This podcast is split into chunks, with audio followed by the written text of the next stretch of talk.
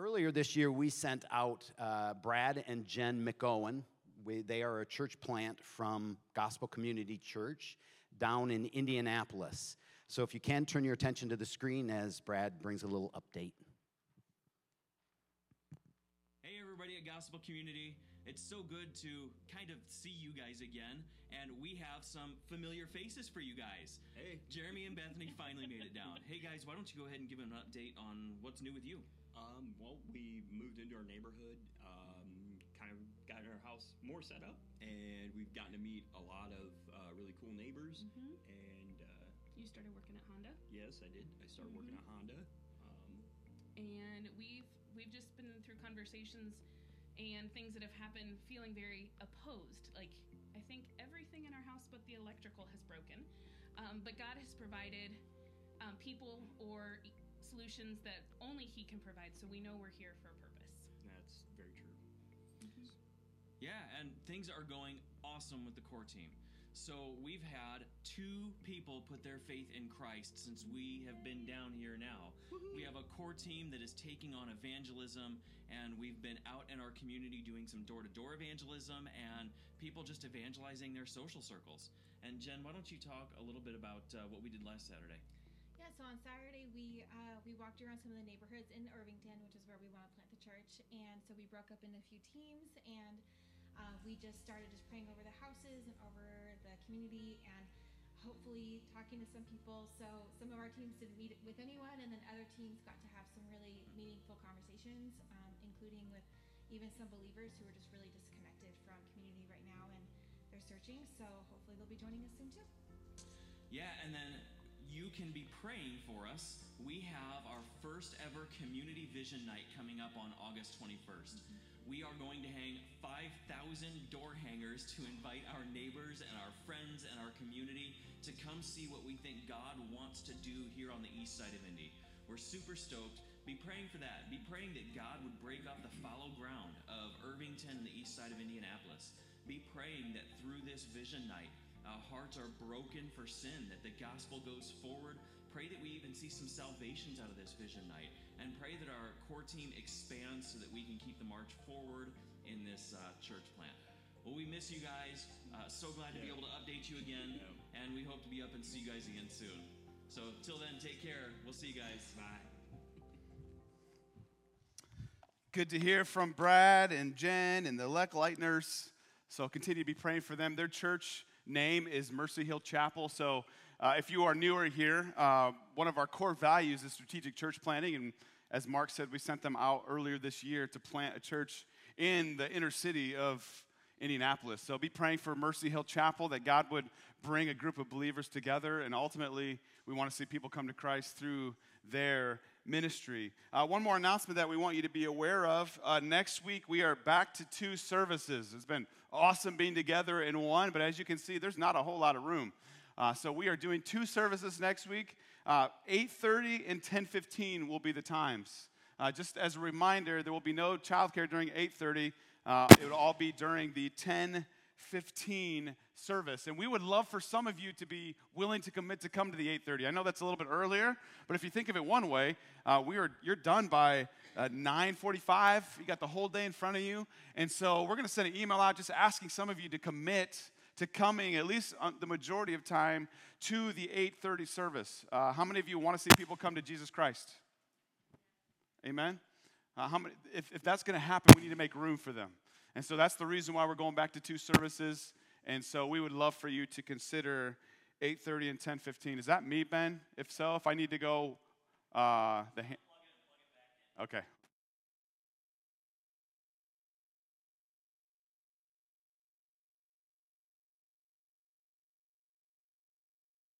God is still reigning. Amen?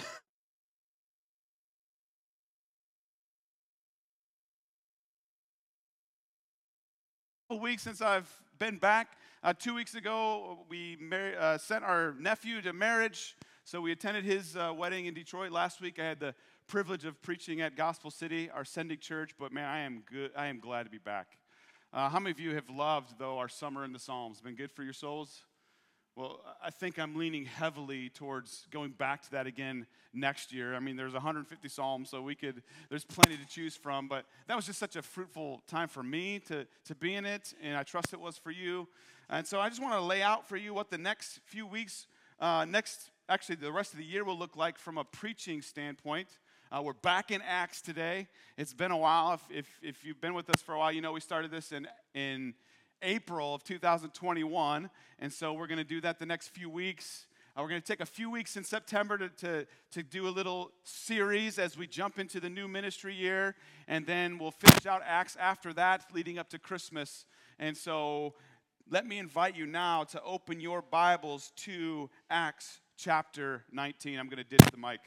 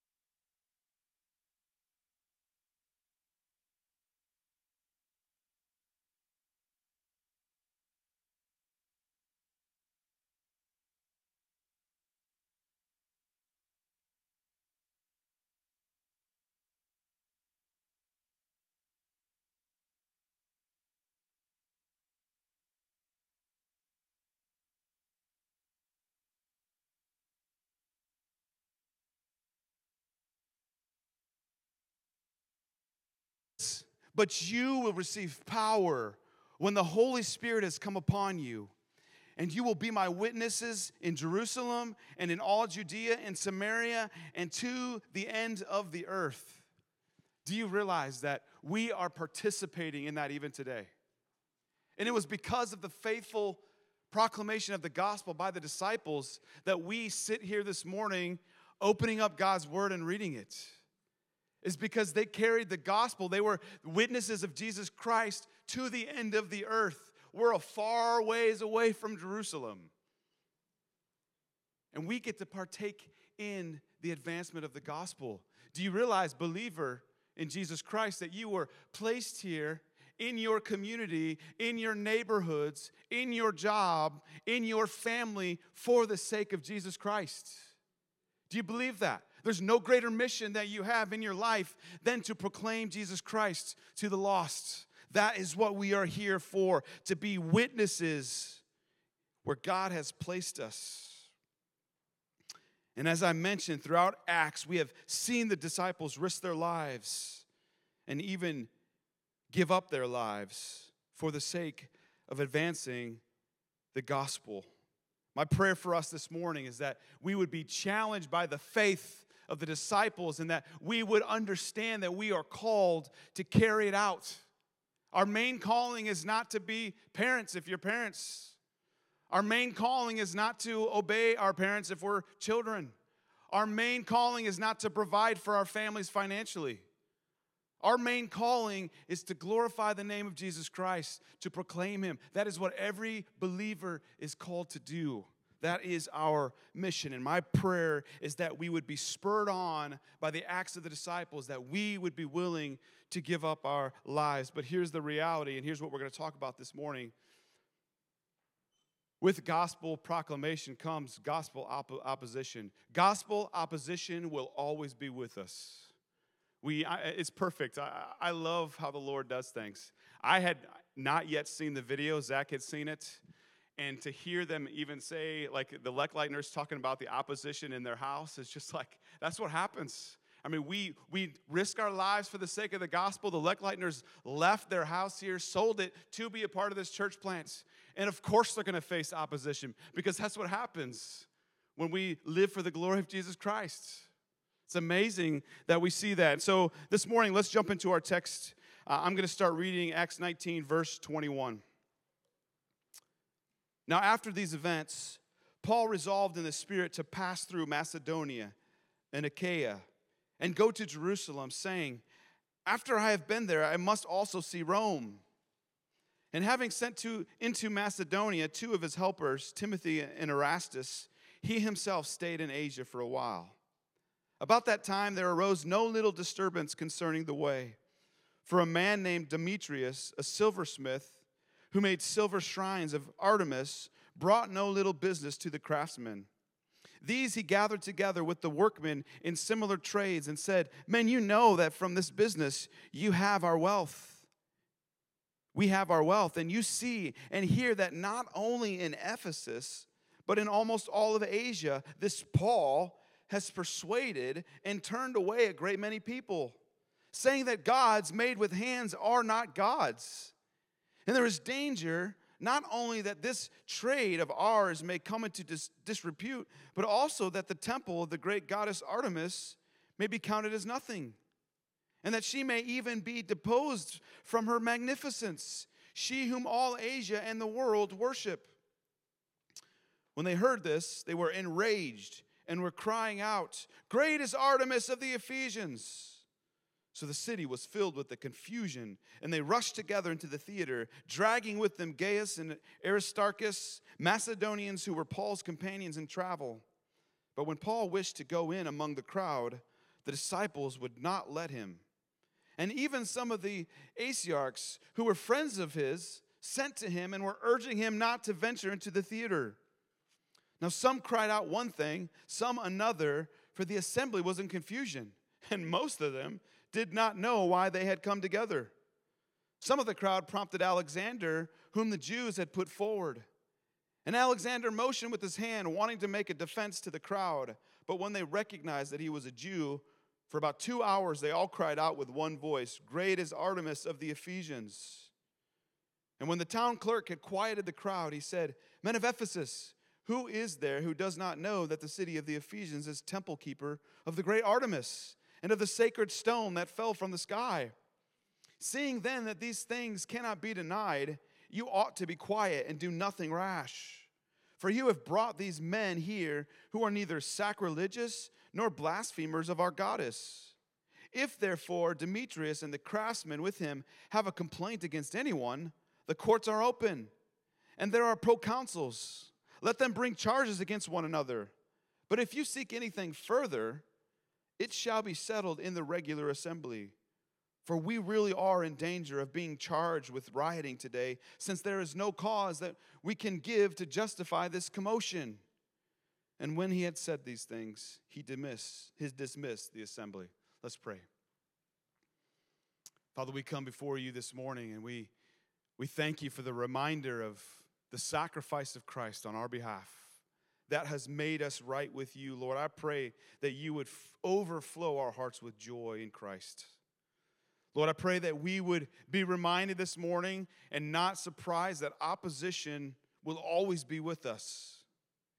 We can't escape it, Lord. But Father, I thank you that even though opposition is with us, Lord, that, that, there, that you are overseeing it that you are sovereign in it. And so I pray that we would not be surprised when life gets hard when we decide that we're going to live for you. Lord, that rather we would be prepared and understand that we have an enemy that we invite into our lives when we declare Jesus as Lord and Savior. So, God, would you give us courage this morning? Would you give us faith to press on this journey, Lord, that is hard? But God, we thank you that greater is He that is in us than He that is in the world. And it's in Jesus' name we pray. Amen.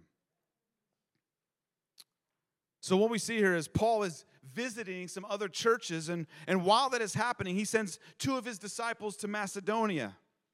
And as we have seen throughout Acts, there is a big disturbance. Surprise, surprise. That takes place within the church. And so, our first takeaway from the morning for this morning is this with gospel advancement comes gospel opposition. With gospel advancement comes gospel opposition. Look again at verse 21. Now, after these events, Paul resolved in the Spirit to pass through Macedonia and Achaia and go to Jerusalem, saying, After I have been there, I must also see Rome. And having sent into Macedonia two of his helpers, Timothy and Erastus, he himself stayed in Asia for a while. About that time there arose no little disturbance concerning the way. In other words, what it's saying is there, there arose a big disturbance. That's always happens when the gospel is advancing. There's always opposition. We should not be surprised. Since the beginning of time, there has and there will always be opposition to the gospel of Jesus Christ. It is one of the universal facts of being a Christian. If you've been saved long enough, you've faced this opposition of which we see here in the text. You want to follow and live for Jesus? Expect to face resistance. It is something that has been promised to us from the Bible. Yet it is also one of the things that I, I, see believers neglect. Like we forget the fact that when we come to Jesus, we are inviting an enemy into our lives. For so many of us, our natural instinct when it comes to saying that God is good, we, we have this skewed view in our minds. Think about it. When you say, God is so good, what are you usually responding to? Is it not like, hey, I've been praying for this job opportunity and I went in for the interview and nailed it and they offered me the job on the spot? What do we say? God is good. When there's a issue with the pregnancy, but all of a sudden things turn out well and the baby comes and the mom's healthy and the baby's healthy, what do we say? God is good. When the family goes on vacation and the kids don't fight, what do we say? God is a miracle worker. and they, all those things are true, are they not? God is good when those things happen. But is not God also good when things fall apart? Is God not also good when we get the news that we don't want to hear of a loved one who has passed away? You see, sometimes we expect that when we come to Jesus Christ, that we're going to have health, we're going to be wealthy, we're going to be prosperous, but nowhere in Scripture do we see that. And we don't see that any, hardly anywhere here in Acts. All throughout the books, book of Acts, all we have seen is opposition. When the gospel is advancing forward, when people are coming to Jesus Christ, opposition is close to follow behind. We need to be mindful of this. When we choose to follow Christ, we must understand when God rescues us, we've just invited an enemy into our lives. Do you think Satan cares about those who are just throwing their lives away? Do you think Satan cares about the believer, or at least the professing believer, who's lazy, who's not in the Word, who's not really living their life for Jesus Christ? Do you think Satan really cares about that person? That person is already is already doing what he wants them to do in the first place. It, it, I've seen this happen multiple times. If I've gone through a season of not being in the Word and I make a decision, I'm going to get in the Word. I'm going to do it tomorrow morning at whatever time. Every single time that happens, just about, it's when the kids are up all night long, or when there's a storm, and or name it, like something happens to where I'm up all night. So I, I, I, keep waking up from loud noises that happen. Things randomly fall in the house. I mean, these are the things that happen when we choose to give our lives for Jesus Christ. And I think the, the most important thing that we need to understand this morning is that we should not be surprised by it we should be ready for it. Just consider our society. Do you see that our society continually pushes against the truth of Scripture? Things like marriage between a biological male and a biological female, challenging that, saying it's okay to live a homosexual lifestyle that goes against what God proclaims. Or it's okay to live and sleep together before you are married because you just want to see if you're compatible. Or you can, you can be a biological male and say that really you're a female, and that's great. You can even be a biological male and swim or run on the women's team, and that's just, that's okay, that's fine. That's where our world has gone to. We shouldn't be surprised when the word of God is opposed in the society. That's the one thing that puzzles me with Christians. Why are we shocked at what we see? It is shocking. I, am not saying it's not shocking, but why? Why are we shocked? Society, we, we, can we just get over the fact that we don't live in a Christian nation? There may be some Christian principles that maybe were around, but we no longer, if even if it was the case, can we just acknowledge the fact that today we do not live in a, in a God honoring nation? So don't be surprised when you face opposition, when you proclaim the truth of God's word. It's going to come our way. And we shouldn't be surprised when we face persecution. The disciples weren't surprised by these trials. They were facing persecution. They saw their brothers and sisters murdered for the glory of God. And yet they kept, they kept pressing on because they weren't surprised. They understood, they knew it was going to come. Even Paul, after he faced such opposition, what I find great hope in is he despaired of life. Turn with me real quick to Second Corinthians chapter 1. Keep your finger here, but turn with me real quick. Second Corinthians chapter 1. Paul understood when life didn't go well, and can we just acknowledge that Paul's life was not a, a, a joyous thing as far as the world is concerned? Being beaten over and over again, shipwrecked, bitten by snakes. He did not have an easy life, and yet he understood the reason for it all. And I find great encouragement that even Paul struggled with the circumstances of, of his life, but yet we read this in 2 Corinthians 1, verse 8. For we do not want you to be unaware, brothers, of the affliction we experienced in Asia. For we were so utterly burdened beyond our strength that we despaired of life itself. Brothers and sisters, if you've ever lifted Paul up and, and thought that he was just a man who had no struggles, find great courage to, to know that he was just like us. He despaired of life. Do you find that staggering? If you've never read this, is, is this not staggering that the Apostle Paul despaired of life? Verse 9 Indeed, we felt that we had received the sentence of death, but here's the reason for it. If you find yourself struggling like this this morning, here's the reason for it. But that was to make us rely not on ourselves, but on God who raises the dead.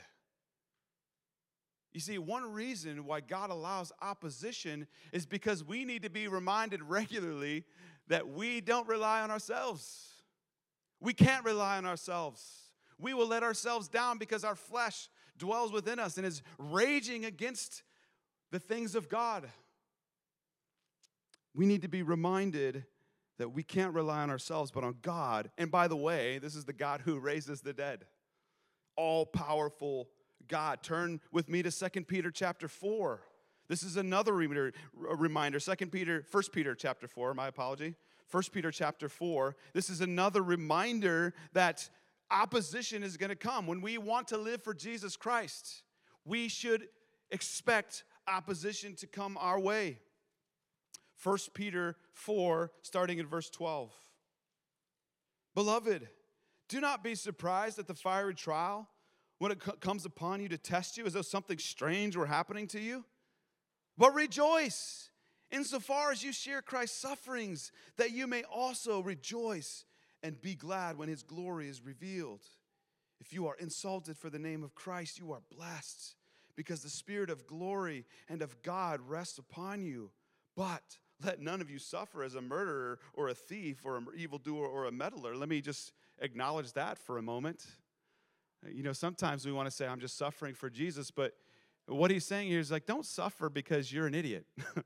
that's, uh, that's the Ben Hurt uh, version there. Like, don't suffer because you're living like a fool. Some of the times that we suffer, it's not because we're living for Jesus, it's actually because we're not living for Him, and that's why we're suffering. Why am I going through this? Because you're doing what you're doing. That's why. Yet if anyone, verse 16, suffers as a Christian, let him not be ashamed, but let him glorify God in that name. Brothers and sisters in Jesus Christ, with gospel advancement comes gospel opposition. That's why this no little disruption happened, is because the gospel was moving forward. Look at verse 24. For a man named Demetrius, a silversmith, who made silver shrines of Artemis, brought no little business to the craftsmen. Interesting language here. Again, that's just lots of business was brought to the craftsmen because of the shrines of Artemis that they were making. These he gathered together with the workmen in similar trades and said, Men, you know that from this business we have our wealth. And you see and hear that not only in Ephesus, but in almost all of Asia, this Paul has, has persuaded and turned away a great many people, saying that gods made with hands are not gods. And there is danger not only that this trade of ours may come into dis- disrepute, but also that the temple of the great goddess Artemis may be counted as nothing, and that she may even be deposed from her magnificence, she whom all Asia and all the world worship. Here's the next point. Not sure what happened there. The next point is this. Let me have you writing down. Um, gospel opposition comes when gods are threatened. Gospel opposition comes when gods are threatened. So let me help you understand that because we don't we don't live in a in a world necessarily where there's little gods that we make, but yet we make gods all the time because our hearts, as Calvin, John Calvin said, I believe, our hearts are idol factories. We are always making idols. So here you have this guy, Demetrius, who arrives on the scene, and he's a silversmith who's making a great deal of money because of the shrines that he's making of, for the worship of Artemis. Uh, for those of you who don't know who Artemis is, I didn't really know fully who she was until this, but Artemis was the, the goddess of nature. According to the New American Commentary, her image consisted of a veiled head with animals and birds decorating her head and lower body with numerous breasts from her waist to her neck. The animals and breasts were symbolic of her status as the Asian mother goddess who was believed to protect and preserve the fecundity that's a new word for me of all living things. That just means fertility. It's like she's she makes the world fertile. That's who this goddess was. And and here in ephesians she, uh, in ephesus she was worship. I mean this was the main source of worship. This is the main religion was the worship of artemis. And notice in verse 24 that the shrines brought no little business. Do you really think that the issue here was he was concerned about the worship of Artemis, or was this more about their bank accounts? Demetrius goes on to point out that Paul is persuading people to ditch Artemis and belittle the gods made with hands. Look again at verse 27. There's danger not only that this trade of ours may come into disrepute, but also that the temple of the great goddess Artemis may be counted as nothing. He knows the game. He's thinking, hey, this is affecting us financially, but just in case that's not enough to spur you on and stir you up, hey, man, what if the worship of Artemis is done with? Like, this is the epicenter for the worship of this goddess. Like, we can't let this get away. Like, he knows how to play the people. And here's what happens when we start going after people's gods, that's when the claws come out. You see, with Demetrius and his craftsmen, his God was not Artemis. His God was money. His God was wealth. And because wealth was threatened, they were going to take action. Do you ever notice, like, even in the book of Acts, do you see the disciples caring much about money? No, actually, what you see is them being willing to give it away because they understood who their God was. But amongst the world, what you see is like, don't mess with my wealth. And, brothers and sisters, let's be honest, we can be just as tempted to make God a money for us. We can make God a money and uh, money a God in different ways. For some of us, it's like, I'm to make as much as I can. But for other of us, sometimes we pride ourselves in not having anything. And so we actually neglect what we should be doing and providing for our families and say, this is for the glory of God. And we can be so twisted that way. But here's the reality we all make gods out of different things. We can make gods out of food. That, that's one thing that honestly I'm struggling with. As I reflected this week, here, here is, here's a statement. This is not on the board. Here's something that you could write down Your God is revealed in what you are unwilling to give up. Your God is revealed in what you are unwilling to give up. For instance, you're in a great job, you're providing well for your family, things are prosperous for you. But your company starts to change the way they do things, and all of a sudden they're doing dishonest business, and you have a decision to make. Do I love the money and the job more than I do about honoring the Lord in my work? Because if I say no to these things that they're saying that are dishonest, I could lose my job. And if we choose to dis- disregard the word of God and keep our jobs, what we are saying is that God, our God, is our money, not the God of the Bible. Same is true for food. Uh, where I love sugar. Any sugar lovers out there? It's like my that's my kryptonite. And it does something to my body, right? It's not good for us to have an absorbent amount of sugar. And if we are unwilling to say no to that, those times where I was like, I can't, I can't help but take it. What's that revealing to me is that sugar is my God. We have to be mindful of it. So let me ask you this question What is it in your life that you are unwilling to give up? And when somebody comes and challenges you with that, and every time Nikki challenges me with what I'm eating, the claws come out. Why? Because often food is a God for me.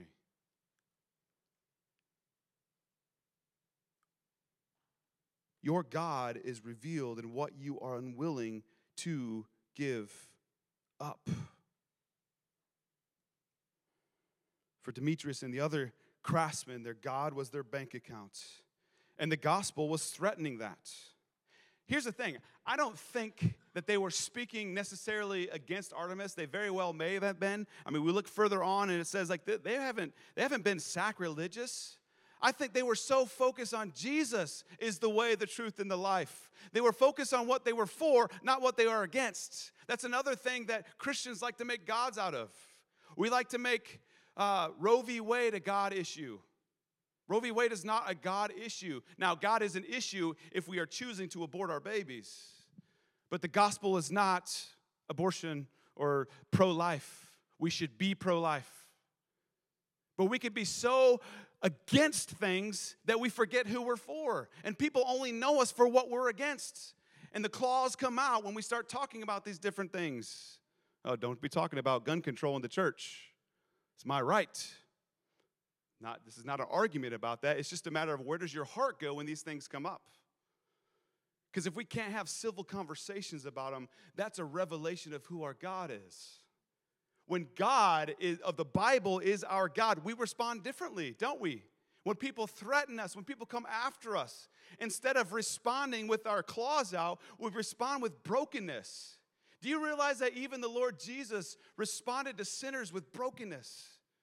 To the, to the Pharisees who were preaching something that wasn't true. Yes, Jesus went after them, but he was concerned about their hearts. Uh, feel free to just write the reference down. You don't need to turn here, but let me read for you Matthew 23 as we see Jesus respond in Matthew 23, verse 37, to the Pharisees. He says this Woe to you, scribes and Pharisees, hypocrites. So he, he's not like he's not like just I'm going to be loving and I'm not going to speak the truth. He's still calling them out for their sin. For you are like wash whitewashed tombs, which outwardly appear beautiful, but within are full of dead people's bones and all uncleanness. So you also outwardly appear righteous to others, but within you are full of hypocrisy and lawlessness. Woe to you, scribes and Pharisees, hypocrites! For you build the tombs of the prophets and decorate the momentum, the monuments of the righteous. So here, here, these are all speaking of him calling the Pharisees out. He's not excusing their sin, but look at verse 37 then, what he says to them. Oh, Jerusalem, Jerusalem, the city that kills the prophets and stones those who are sent to it. How often would I have gathered your children together as a hen gathers her brood under her wings, and you were not willing? Do you see the difference between how the world responds in, to things that are anim, in animosity to it versus the way Jesus responds? Oh, may the Lord break us when we face opposition against the word of God that we don't respond in anger, but yeah, rather we respond in brokenness. We respond, Lord, break them, help them to see. Here's the thing Jesus can flip tables in the temple because he's Jesus. In, in, a real sense, we are the ones that got the tables flipped on us. We are the ones that were sinners. We were the ones that were on the other side. And yet, Jesus, in His grace and in His mercy, took on our sin and paid the price so that we would be made right. So we are far more like the idol worshippers than we are not. We are far more like them than we are like Jesus. And so may we be broken and understand that this is a worship issue. And the gospel is offensive. I mean, think about it. What does the gospel say? What's the first part of the gospel? It, first of all, it acknowledges that there is a holy God. How, how do we like it? How do, how do we generally like having authority over us? is that something we really care for? What is, I've said this a million times, I'm to say it again and probably a million more times. What's one of the first words your kids learn? No. Why? Because we are born with this desire to be right. We are born with this desire to be God. And the gospel is offensive because it first starts with the reality that there's a holy God, and the second part is we are sinful and therefore separated. We do not match, we do not come, we cannot even enter his presence because of our unholiness apart from somebody intervening, and that person was Jesus Christ. But I think we can all relate with the understanding that gospel opposition comes when our gods, when what we want to say is right, is threatened. Our last point is this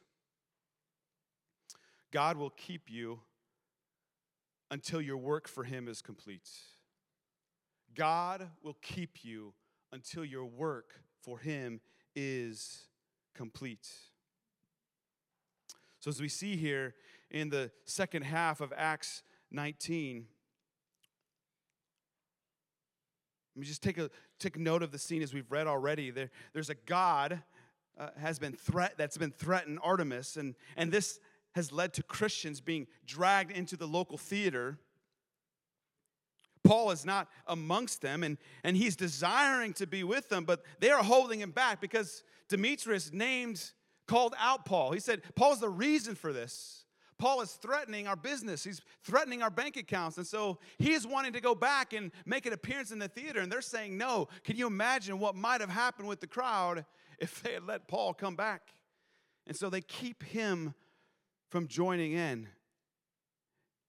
And notice, though, that, that chaos is breaking out.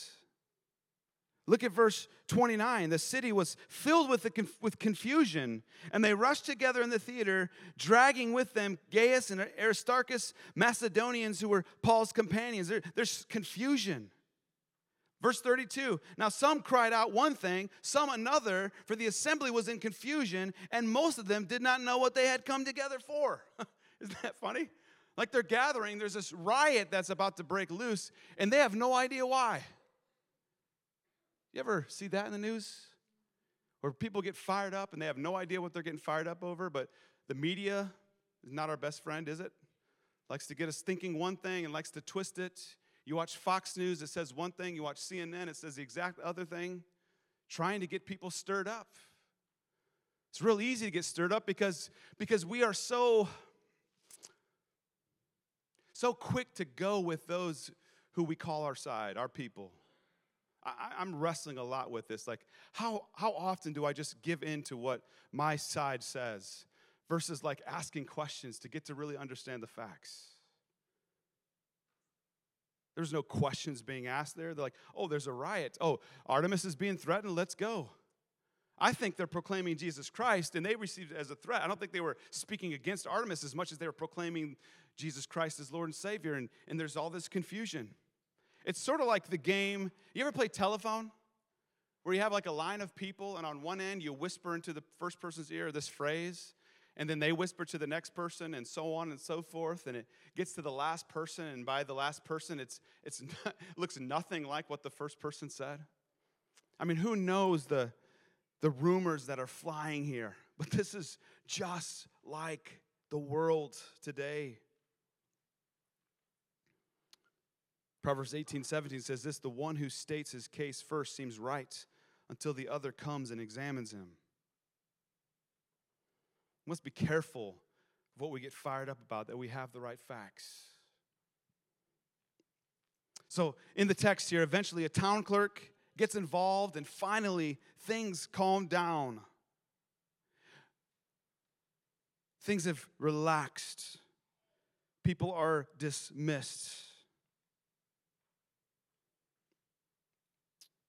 I mean, here's what I take away from that. Th- this could have led to the stoning of one of these disciples. If Paul would have went there, who knows what would have happened? But here's the reality.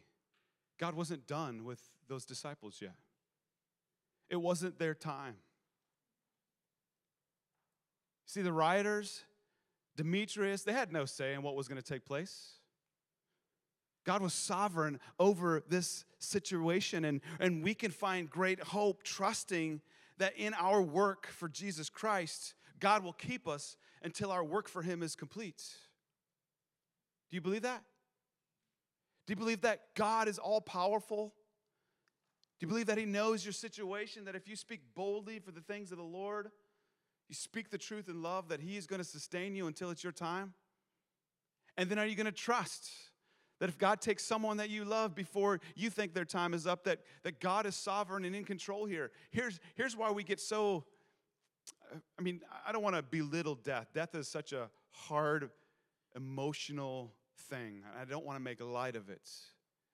But I do want to continually remind us as a church that death is not the end. For those of us who have repented of our sin and placed our faith in Jesus Christ, our eternity lies with our Savior, where there will be no more tears, no more sorrows. So that's why we can, that's why missionaries go into mission fields that are dangerous because their hope doesn't lie in this world.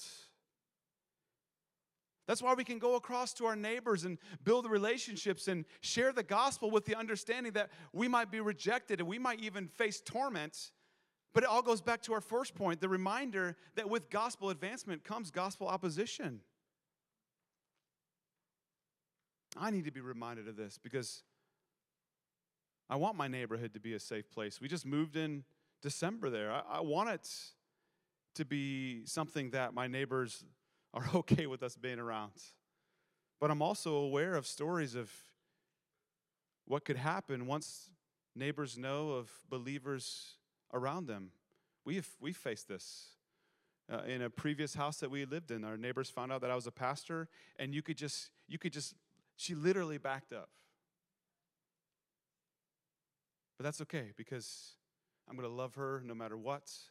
I'm not going to rub my hands and be done with her. We shouldn't be surprised, believers. And we should find great hope trusting that God has numbered our days that He's the one that is sovereign over our lives and we can rest in, rest in Him. This mob here in Acts 19 wasn't going to ultimately decide the fate of these believers. They were firmly fixed in the hands of the Almighty God. So let me ask you are you living your life for the sake of the gospel? Do you understand that you are located firmly in the hands of the Lord? Are you living your life without allowing fear to keep you from living for the glory of Christ? You will have fear.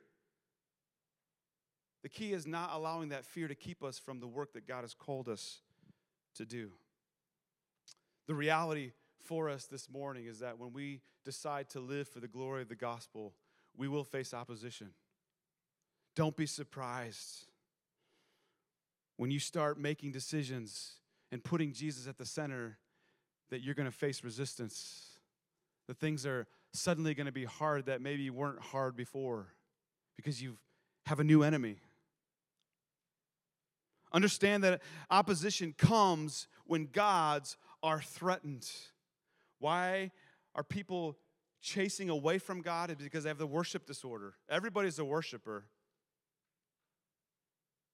But if we are worshiping the things of this world, we're going to face opposition from the things of God. We're going to find God, oppo- we're going to be opposed to Him. And ultimately, remember that God will keep you until your work for Him is complete. So live your life free from fear for the sake of the gospel. We serve a God who is powerful and sovereign, and He's in control of your life. Take heart, believers. Opposition will come, but God is watching over you. Let's pray. Lord, I thank you for your grace and for your mercy. I thank you for all that you've done for us and for your grace, Lord. We need you. We need you in this, Father. I just confess that sometimes I feel like the biggest coward. And Lord, sometimes I just want a trial free, easy life, Lord. Sometimes I don't want to have to deal with opposition from neighbors because what if it means we have this neighbor who's against us? But Lord, let our hearts be broken as Jesus was, even for the Pharisees who were flat out preaching against him. God, we desperately need you. God, I thank you that you have us firmly fixed in your grasp. For those who have repented of their sin and placed their faith in you, we have a firm foundation. So, God, may we be bold for the gospel this week. May we be praying for opportunities and willing to take those opportunities, even if it might mean we are rejected. Because ultimately, Lord, you were rejected by men, you were despised. And so, Father, we can rejoice in our sufferings because we are suffering as you suffered. God, be with us as we go. We desperately need you. Thank you for your grace and for your mercy. And it's in Jesus' name we pray. Amen. Let me leave you with a couple, a few action steps so you can go a little bit further this week if you would like to. First thing you could do is memorize Psalm 27, verse 1. I love this verse. Let me read it for you. The Lord is my light and my salvation. Whom shall I fear? The Lord is the stronghold of my life. Of whom shall I be afraid? We have such a firm, loving God that's with us here. I also encourage you just to spend some more time reading through Psalm 27. It speaks of enemies and in just reminding ourselves. I mean, that, that, that first verse lays the foundation. Hey, enemies are going to come, evildoers are going to come after us. But I got to remember that the Lord is my light and my salvation and my strongholds. So I encourage you to spend some time that week. And then we've had this before, but I just encourage you read a missionary biography. Find one who you're, what you're going to find is that not like it's you, what you're not going to find is like the missionaries went to their country and people came to the gospel and it was they lived happily ever after. Like that just does that story. I've not heard it yet. There's so much opposition, so many trials that they face. People who, who are sick the whole time, people who had such a short ministry, but yet were reading biographies of the short ministry because of their, their belief and their hope that didn't live here in this world, but lived in the world to come. And they were willing to risk their lives. And so just read and be amazed, and then ask God to move in you that we're just willing to cross the street. Sometimes, that, sometimes we'd rather go across the world than we would across the street. May God grow boldness in us. And then the last thing live for Christ. Let everything you do be for the glory of Jesus. And then expect opposition. Let me invite you to stand as I pray us out uh, this morning. Father, thank you again for your word. Thank you for the reminder, even in Psalm 27, there, that the Lord is our light and our salvation. And whom shall I fear? The Lord is the stronghold of, my, of our lives. Of whom shall we be afraid? Lord, I pray that you would remind us that we are the salt and the light. Lord, we are the church that represents you. We are the light of the world. The city set on a hill cannot be hidden, nor do people light a lamp and put it under a basket, but on a stand, and it gives light to all in the house. In the same way, let your light shine before others so that they may see your good works and give glory to your Father who is in heaven. Lord, may this be true of us. Thank you for your grace, for your mercy that goes with us out these doors into the mission field. May we be bold for you. It's in Jesus' name we pray. Amen.